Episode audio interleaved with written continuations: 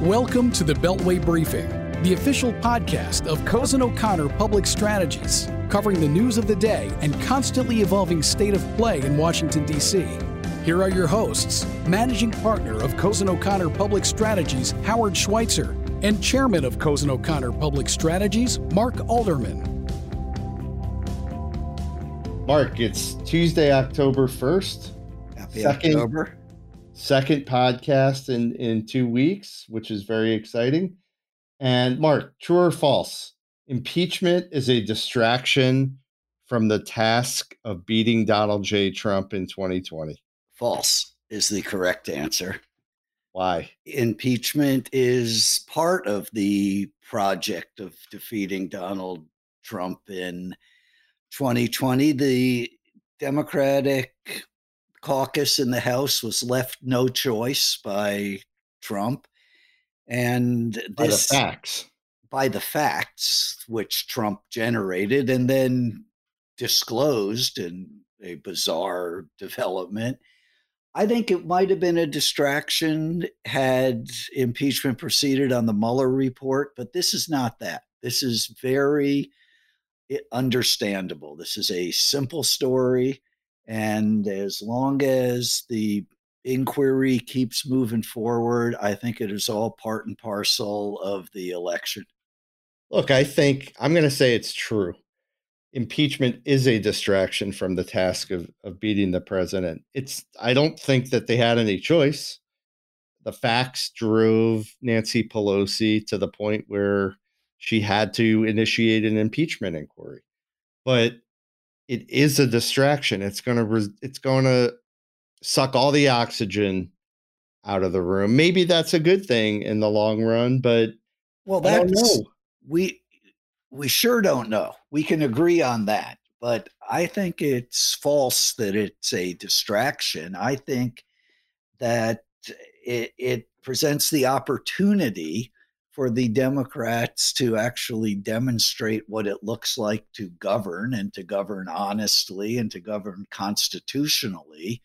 And all of that will be in the mix in November of 2020. But it it is certainly true that it's uncertain. And Look, wh- which way it cuts, we don't know. Up till now, I guess because the Mueller inquiry, the Mueller investigation didn't go anywhere um, that would result in his removal from office, they, the Democrats have been pursuing the death by a thousand cuts strategy, investigating the heck out of the guy, just as as you and I knew it would be. I mean, three years ago we said this guy was going to hate being president, and one of the reasons is they were going to investigate the heck out of him.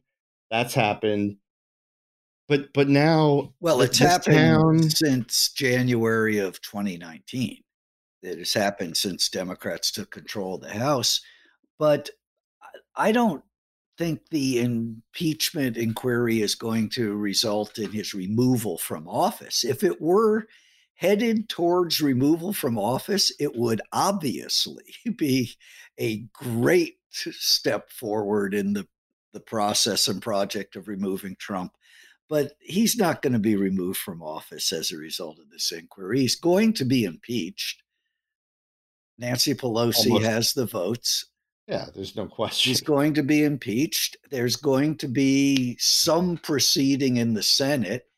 I don't think it ends up with him being removed from office. The question is who ends up damaged by what happens. And it, it, it sure looks like it's Trump more than the opposition, the, the loyal is, opposition. The, the thing is, and that gets into a much bigger discussion about polls and who's paying attention to what. But at the end of the day, I mean, truly, if if you look at the electoral map, the world seems to believe that 2020 comes down to four states, which, by the way, it came down to in 2016. What's Florida, the fourth? Florida, Pennsylvania, Michigan, and Wisconsin. And fair enough. He carried Michigan, Wisconsin, and Pennsylvania by a grand total of 78,000 votes. He won Florida by a percentage point. all that matters at the end of the day is whether those people that made up that margin uh, change their votes or don't well, show up. No, that's what matters. It's not nobody's not enough people are changing their vote. Nobody, nobody is changing their vote from Hillary Clinton in 2016 to Donald Trump in 2020. I literally believe it to be true that there is not a single human being who is moving in that direction. It's the fair question, to say that, that the president has not expanded his base. Not expanded his base. And I think his base is likely to remain his base. I think he will lose some votes. There are people who reluctantly voted for him last time who I doubt will. But the real question is who shows up to vote.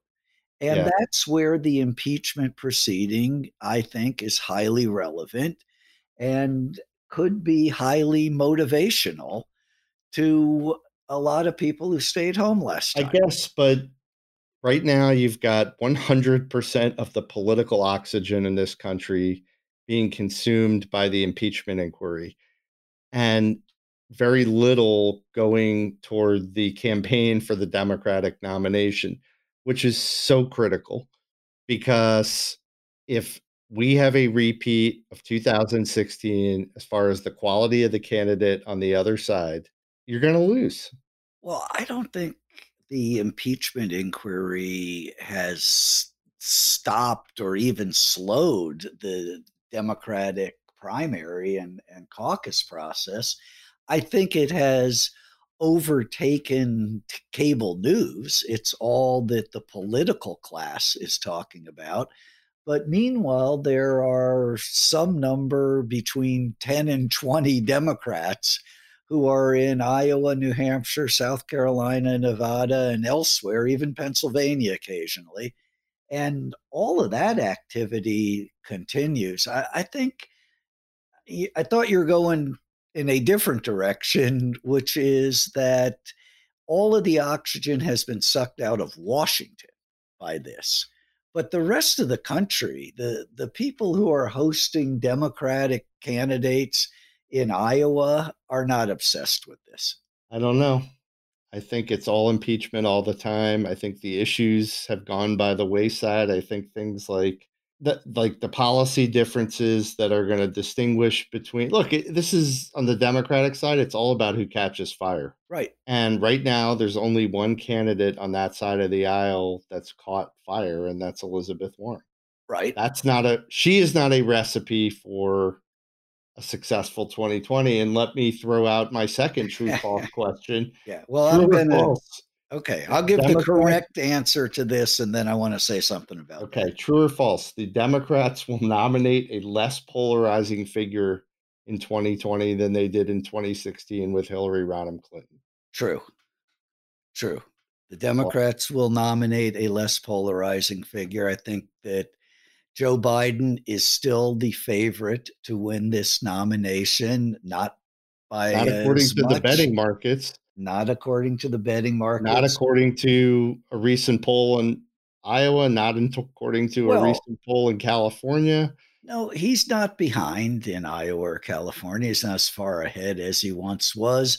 But it's my belief that even if your favorite candidate among all two dozen, Senator Warren, were to storm to the nomination here, I think that in the process of beating everyone else, she is going to become formidable and she is going to be less polarizing as this campaign goes on, and I believe would be a less polarizing general election candidate than Hillary Clinton. The Clintons were demonized for decades by the alt right and the rest. And by the time she got herself nominated, Clinton was just a red flag in front of a bull to half the country. Warren still has a chance should she get herself nominated to define herself. So uh I'm I'm going with true being the correct answer there. Although it eh, I'm less confident about the second answer than the first. I believe that she will be a polarizing figure, that she is I mean, look, she's a highly educated Ivy League law professor, smart, 70-year-old. I mean, she's straight uh, she doesn't have the baggage of all her husband's political problems and her own political problems, but she is a very polarizing figure. She's not polarizing to the left wing of the Democratic Party, but she is a very polarizing figure. And I know many, many people have said to me, I want to vote against Trump. I don't want to vote for Trump, but I am not voting for Elizabeth Warren. Many people. And and granted, those are people that I know what you're going to say. Yeah. Who do you talk could, to? Right. Who do you talk to? Right. So the question right. is how much is that a proxy for the people that will decide this election for the the the highly educated the college educated white suburban women and and and how much does that impact who who shows up well she hasn't won the nomination yet. You keep nominating but, her but out if, of dislike and oh, I, fear look, i think. But first of all she hasn't won. Secondly Elizabeth Warren would beat Donald Trump tomorrow in a uh, in an election in Pennsylvania. Now, tomorrow is not the 2020 general election, and a lot is going to happen, and it it is way too soon to know who the nominee is, let alone who would win Pennsylvania in the general. But I believe that she would bring out enough people to beat a fiercely unpopular Donald Trump. And that is not adopting the Clinton strategy of just showing up because Trump can't win, since we've learned he, he obviously can. But I, I think people are underestimating what the party will do once it has selected a nominee. I think it, we're going to close ranks. I think we are going to be be all in on turning Trump out of office, assuming assuming that Warren is the uh, nominee, and and I still think that Biden uh, has as good a chance as anyone right. and to win this thing. In which case, we for sure will have a less polarizing candidate. So she is the favorite in a, in the betting markets to to win the nomination right now. Right. Um Hillary um, was the favorite in the betting markets to win the presidency uh, 4 years ago. Fair enough. So do, do you take you take Warren or the field right now? Oh, I definitely take the field. Definitely take the field. I take the field, by the way, against Biden too. This thing is so far from over. And back to my correct answer on the impeachment inquiry not being a distraction. When there is a trial of the president in the Senate, you're going to see Senator Warren, Senator Harris, Senator Booker, Senator Klobuchar, Senator Sanders, leaving out a few, I'm sure, Senator Bennet. I I don't expect it, but you don't know who has a moment in that that could launch a candidacy. You don't know whether Mayor Pete wins Iowa. He just raised another $20 million. He is not going away. He's out there knocking on doors. I just think that the the I take the field against any individual candidate. True or false? Red state Senate Democrats will vote to convict Donald Trump when the House sends articles of impeachment to the Senate. True. That needs no explanation. Tell, no, I, I think it absolutely. I think True. if you're Joe Manchin, if you're you don't think these... Burt Jones, Burt Jones is the in the reddest uh, of red states. Senator Doug, I'm sorry, excuse me, Doug Jones, Senator Jones is for sure voting to convict uh, to convict President Trump. Joe Manchin is voting to convict President know. Trump, even though he isn't up for reelection. It's a political calculation. No, it is a vote of conscience and it is a vote of constitutional duty. And these men and women take their oath of office seriously, and it's not even a close call. That that I'm more confident of this answer than either of the previous two, even though I I misspoke uh, Doug Jones' name there. That's funny because I'm I'm not at all. I think that first of all, I think there are.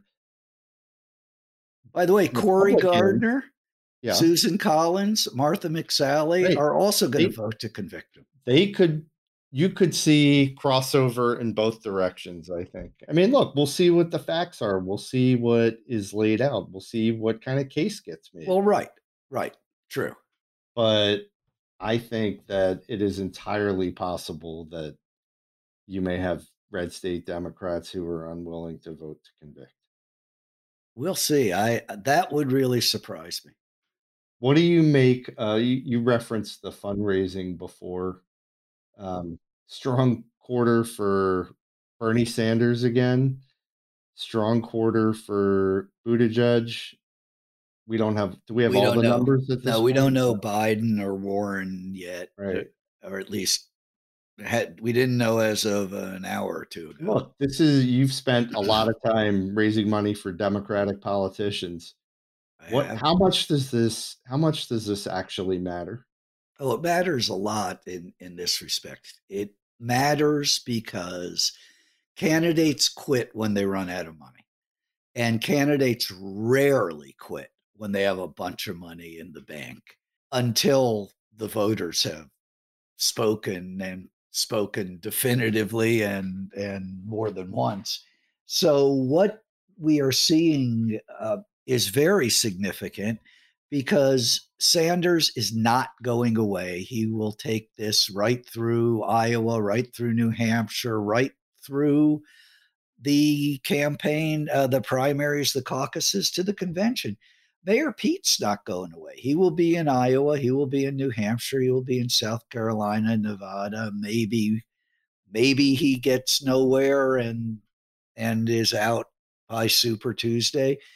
But raising the money matters a lot because it keeps you in the race. It doesn't mean you're going to get any votes. If this were, if the fundraising correlated exactly with your popularity, Pete would be tied with Bernie and Elizabeth and Joe. He's not. Yeah, so, and but why? he's not going away. Right.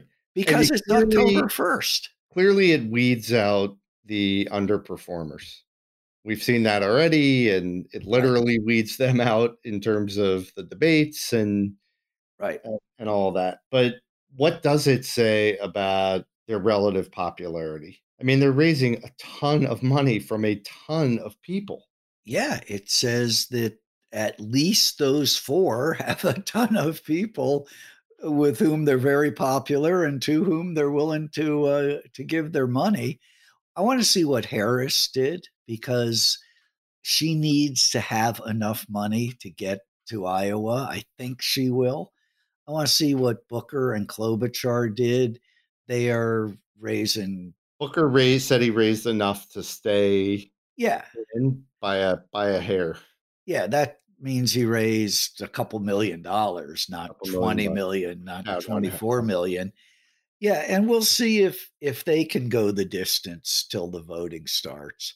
But I guess why is Buttigieg raising so much money, but not rate rising in the polls? That's because there are two different populations represented in those two different categories.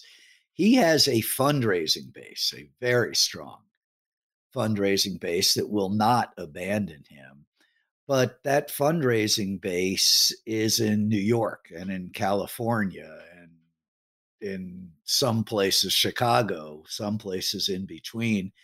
Uh, he, I don't know that he's raising that much money in Iowa or in New Hampshire or in South Carolina. They just measure different things, and I don't think the the fact that Pete is not rising in the polls is any kind of disconnect with the fact that he continues to raise enormous amounts of money because it's two different populations you're looking at. And and do not do not count him out. He will have the money. He isn't going anywhere. He has a very compelling story, and he's going to get a chance to tell that story to a lot of people in Iowa and a lot of people in New Hampshire. And he he could he could be a surprise win place or show. All he needs to do is win place or show. And Bernie raised six million dollars more than he did. Right. In the quarter. Right. I mean, it's no, unbelievable. Bernie, Bernie has a movement. Right. Bernie's not a Democrat. I don't know that we even know how many Democrats versus other are contributing to Bernie, but he has over a million contributors. But Bernie's a movement. Bernie is is also interesting in that uh, if you went just by the number of contributors and even by the volume of dollars, you would think he'd be doing better. So Kamala raised 11.6 million. That's a good just, number. I'm, I'm I'm looking it up as we as we talk. Booker raised 6 million. Yep. Uh, Bernie raised 25 million. Right. So Kamala raised a lot of money, but less than half of. But all you need is enough money to make it to Iowa. Bernie has enough money to make it to Milwaukee. Kamala doesn't. But if she makes it to Iowa, and that's a good number, if she can do that again the fourth quarter, she will for sure be there in Iowa, New Hampshire, South Carolina, Nevada. And if she can win, place, or show, she'll reload on the money. Meanwhile, she just shook up her campaign. Yeah. She she she brought her Senate chief of staff over and someone else from her Senate office to run to play key roles in the presidential campaign. Took them out of the Senate office. Obviously going to people she can trust. She thinks she feels like she can trust. Well, it's uh, a measure of her seriousness too. By the way, measure of her seriousness. It's a measure of her campaign. I mean, she caught fire out of the gate when she announced, right, and has kind of floundered the last few months, at least, like through the summer. She's just she's not looking strong. I still think personally, and and look, you and I have been in you and I have been in rooms with her. I still think that she's one of the. I think she's one of the people that are still in the Democratic race that can actually take Trump on, that I think could stand toe to toe with him on a debate stage. Right. No question. And give him a real run for a real run for his money. Now she is and very tough. Very, very tough. Strong very strong. She would be a great debater, as would your friend Elizabeth, by the way, against Trump. Uh, but but Kamala, you know, I was at her campaign headquarters in Baltimore a week or so ago, and I, I know it just got shook up. You said, and I don't know who, if anybody, is gone, but I was very impressed that that they have a plan and that they are executing their plan. Their plan is win, place, or show in Iowa and New Hampshire and she will probably have the money now. She may have another debate performance. She's capable of it that could bring her back higher in the polls. Maybe she has a moment in an impeachment trial in January. Maybe there isn't one. Maybe she doesn't.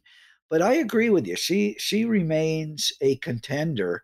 And if you just look back at history here. John McCain in 2008 at this point was broke and fired everybody and went on a maverick campaign by himself and then reloaded the the finances and rehired campaign staff and became the nominee.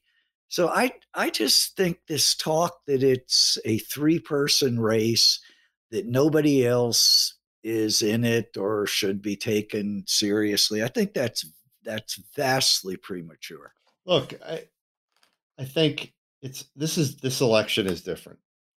And it's different because there is very very very strong sentiment in the Democratic Party with respect to the importance of removing Trump from office and frankly in parts of the Republican Party. I mean, I know he's got 90 plus percent approval ratings amongst Republicans, but establishment Republicans uh, at least would many would like to see him out of office. So I think it's it's well, it's a smaller Republican Party, by the way, that he has ninety percent of. The party is actually shrinking under Trump. If Biden gets the nomination, assuming he stays healthy, it, it, he can like phone it into every debate. He's going to win going away. I think so. Although I think he is not our best debater to go up against Trump, but that shouldn't matter. That I agree with you. Let Trump talk for yep. an hour. Biden, well, you're making Biden's argument. Biden's argument is electability. I happen to believe eh, nobody talks about this, but I actually think he would be the best president among the Democratic candidates. I think he is the president the country needs now. I think he, as a transitional figure, just to get back from the abyss and on solid ground. But he's he's very interesting uh, in in these primaries and caucuses because he is he is at the same time I I think he is at the same time as likely to be the nominee as she is Elizabeth or anyone else and he is as likely to collapse as anyone because his entire campaign is is built on electability and if if that cracks there's nowhere for him to go. So so let's just take you. I mean you're a staunch democrat. You've been one your whole life. You want to see trump gone above all else? Above all else. I know because i talk to you five times a day. So eh, what are you like what are you thinking i mean I'm not I'm not asking you who you're going to vote for. Um how do how do you how does this thing evolve in a way so that you achieve your ultimate objective because the way it's evolving right now it is unquestionably less certain in my mind anyway that Elizabeth Warren beats Donald Trump than that Joe Biden beats Donald Trump. We just Oh, I agree with that. Less certain less certain. I didn't say impossible. Yeah, certainly but not what impossible, I, but less certain. So how do you how do you make sure? What do you do? What does the Democratic Party do to try to achieve the ultimate goal? Well, the Democratic Party eh, does at least doesn't some things. of what happened in 2016 the view that the DNC was all in for Hillary and didn't right. let Bernie exactly in. Right. The DNC the the Democratic Party doesn't rig it, doesn't tilt it towards anybody. Democratic Party lets this play out and lets the votes fall where they may and trusts that a winner is going to emerge from this process and that we can all unite behind him or behind her. And in the meantime, between now and then, the Democratic party in Congress pursues this impeachment inquiry, brings articles of impeachment, if appropriate, which they are and they will be brought, and then puts the president on trial for his high crimes and misdemeanors. And and yeah, we see you, where that goes. But that's a much that's more relevant to the choice between the candidates it's not irrelevant to the choice between the candidates if one of the candidates breaks out as a result of that process. It's uh, also it's not irrelevant if to everyone's surprise the president ends up being removed very unlikely but we don't know how this is going to break oh, but let's assume that and that's Senate why the most important thing the party can do is have an honest untilted, straight up, robust debate. Pick a nominee and unite. I disagree because at the end of the day, it is a sliver of voters that decide this election. And if you want to win, you've got to convince those that sliver of voters. And well, so now see, I think I think it's going to be different than in 2004 John Kerry won Iowa, won New Hampshire, it was over. In 2008 Barack Obama won Iowa, did not win New Hampshire, but proceeded to wrap it up quickly even though it it dragged on for a while. I think this this is unlikely to be a year in which Iowa and New Hampshire pick the Democratic nominee. I think with with so many strong candidates, I think with the support being so close, I think that this could well go into Super Tuesday when it's anything but a slice, when it is just a no. Mass. I'm not talking about the primary. I'm talking about the general.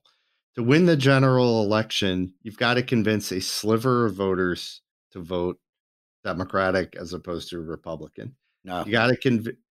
No? no, no, you got to convince Democrats or independents to come out and vote. There are more people in this country by a lot who do not want Donald Trump to be president than do want Donald Trump to be president. And what you have to do is bring those people out and unite behind whomever the opposition, whomever the Democratic nominee is. I think it's what you said before. This is not like any other year. I just look at the end of the, the electoral map is shrinking, not expanding. And you've got you've got to convince certain key demographics to come out and vote. You got to convince people to come out and vote. You're right, but the result I mean it's sad. Like my vote in Maryland is irrelevant. Now, I don't I have no idea who I'm going to pull the lever for in November of 2020, but we already know whoever I vote for, where Maryland's electoral votes are going, there's no question they're going for right. whoever the Democratic nominee is. Right. There are a handful of states where we don't know that. A handful. And there are a handful more that the. Arizonas and the North Carolinas that are are in play. You know, the demographics are shifting more to the Democrats, but but they're secondarily in play. It's it's Wisconsin, Michigan, Pennsylvania, and Florida.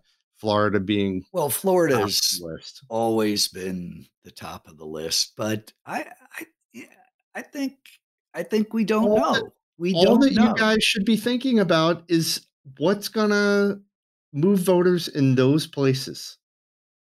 Well, that again, specifically, what's going to move the voters in those places to what matters and I, I mean look we all know there's a disconnect between the primary electorate and the general election electorate more extreme more partisan people show up for for the primaries than do and, and you get a much more moderate uh, electorate I'm, for the general right. but i don't know generals are always uh, fighting and winning the last war. I think uh, being the the good general that you are, you are fighting the last war. Obviously, obviously, the Democratic nominee is not going to become the president if he or she doesn't win Pennsylvania, doesn't win Michigan, mm, probably has to win Wisconsin too. But but Four years ago, nobody thought that the election was about Pennsylvania, Michigan, and Wisconsin. That was the blue wall. And it had been the blue wall. And suddenly the blue wall is gone, and that's where the election lies. I just don't think it's four states. I think there are eight, nine, ten states where the Democrat is going to have to perform. And and so is Trump if he is to be reelected, which um, which we're all hoping, at least on this end of the microphone, is is not the case. But I just I just caution everybody uh, to be a little wary of of fighting the last war this time because it'll be different. the the one thing we can count on is something that we aren't counting on today, and Speak, it'll be different. Speaking of something we're not counting on today, so it's October. Um, there are often surprises in election years in October. October is also notorious for surprises in the stock market. But right now, the market was down today, but it's near its all time high.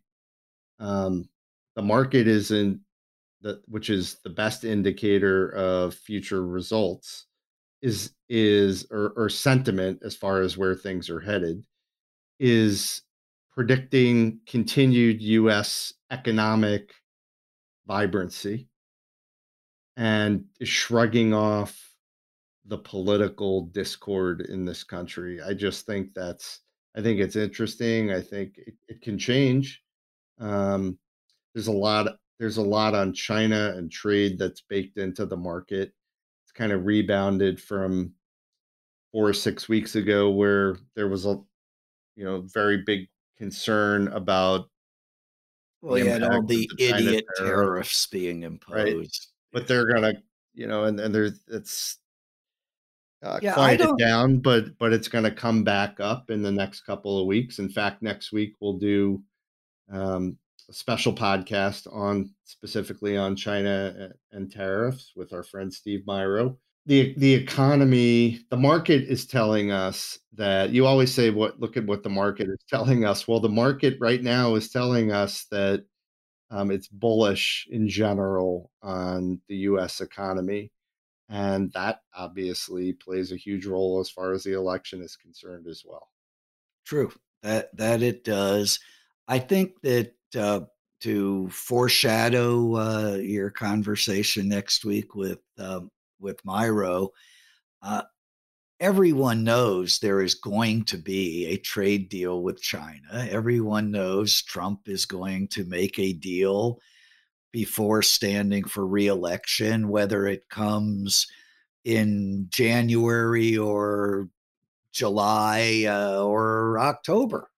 Who who knows? But but I think we all know that that deal is coming. It isn't going to be a good deal. It mm. isn't going to be any kind of deal. China is playing Trump. China is going to wait him out until it gets closer to the election and he needs a deal. And then he'll make a deal that doesn't change anything. Well, he will make a deal. I, that's what I'm saying. I'm predicting to make that. a deal, but I don't think the Chinese are going to be making a deal anytime soon. And well, I don't, they're not going to be making a bad deal for them, but he isn't going to insist on anything at the end of the day. We've seen that with all of these brilliant negotiations. We never get anything out of these. But my point in saying all of that is I believe that's baked into the market. The market goes up and down with tweets about China and with idiot tariffs being imposed, but but it is near its all-time high, notwithstanding that, as you point out, because I think I think China is is already priced into this market. I actually think um, that that China is definitely priced into the market, but I think a deal with China is priced into the market as opposed to the lack of a deal and i think as we get as we go down the path and and it begins to be apparent that there isn't going to be a deal the market actually but there is will come down now oh, the, the market would react the market knows a real deal from a pretend deal and the market wants a real deal and they're not going to get one they're not going to get one because China's playing US electoral politics, which I would be too if I were them. I mean, it's smart. And, well, and what, they want Elizabeth Warren to be president. No, they they know there's an election coming. They know they're going to get a deal with Trump next year, or they know that they know they're going to get a favorable deal. I don't think they're going to get any deal, but they know it'll be favorable because Trump will have to make some sort of a right, deal. That's what I'm saying. On, on their side, though Hong Kong and protests continue to dominate the headlines and and they are they can't afford for their own internal political reasons to, to cut a bad deal. So we'll see what happens. It's well, Myrow will tell us next week what's going to happen. but but if he says anything other than that Trump is going to make a weak deal next summer, then he's mistaken. Okay. Well, why don't we leave it there? Good. Fun as always. And we'll be back next week with our friend Steve Myrow and Mark. It's fun. It, it was a, uh, a pleasure as always. Thank you. Always a pleasure. Thank you for listening to the Beltway Briefing. To learn more about the Beltway Briefing or Cozen O'Connor Public Strategies, please visit our website at copublicstrategies.com.